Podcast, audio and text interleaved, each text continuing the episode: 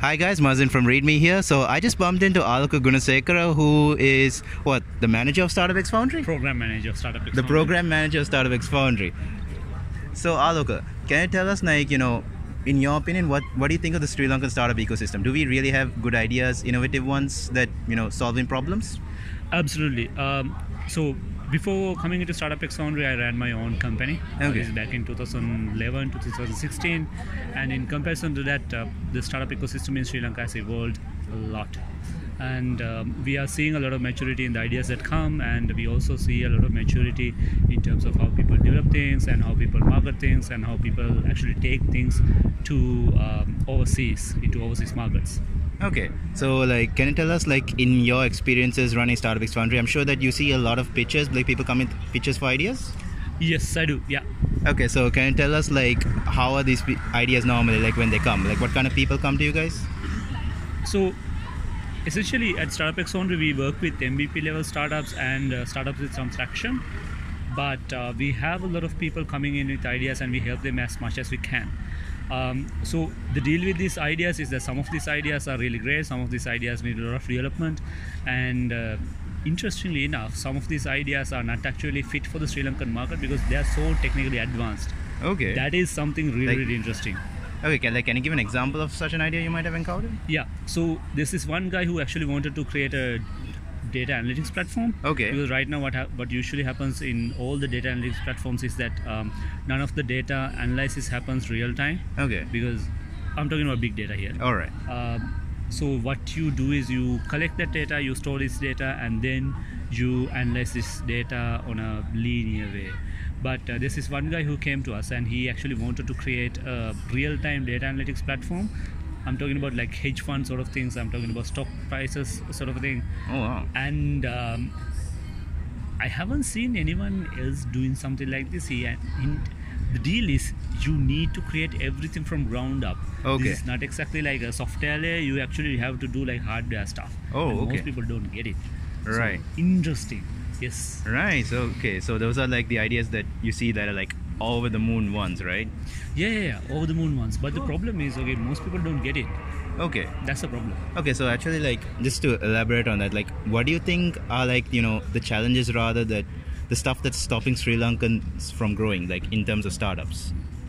Okay, one of the biggest things is that okay, we have to stop thinking of Sri Lanka as a viable market because um, Sri Lanka has only 21 million people in a as a very very optimistic guess.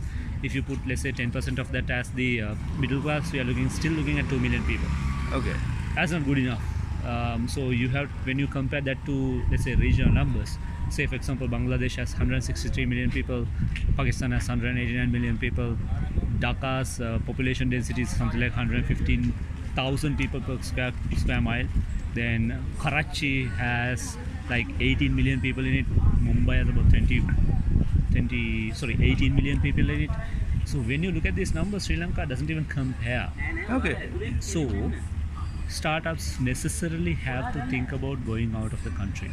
Okay, that's interesting because I actually met up with a few Maldivian entrepreneurs just before coming to Disrupt Asia, and what they said was like they would rather pilot in Maldives and then expand into Sri Lanka instead. Absolutely.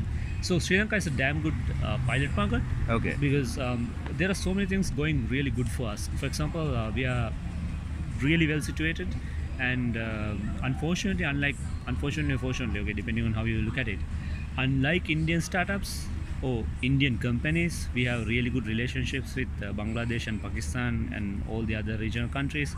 So, if we want to expand into those countries, Sri Lankan startups are not seen as a threat.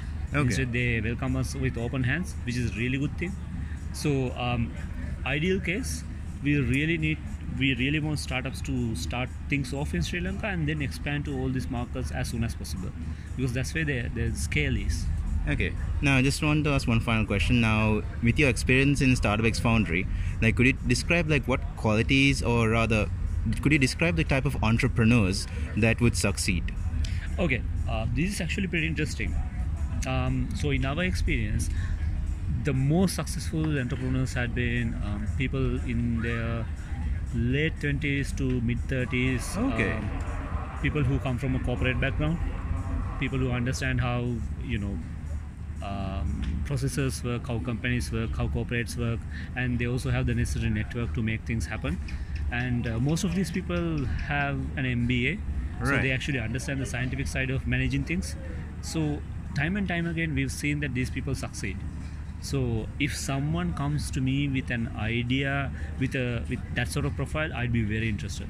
Okay, but okay, s- now that's a pretty interesting thing you said because now, of course, we have a lot of programs aimed at encouraging university students to pursue a startup career. Yeah. Do you think those are effective then? I mean, you just said it's corporate guys who succeed. Well, it depends. Um, so one thing is most of these, most of the this particular profile that I told you about, these people are focusing on B two B startups, Okay. and as a matter of fact, um, B two B startups with a profile like this has a pro- propensity to succeed a lot more than you know a university uh, graduate who's coming up with a startup idea, but.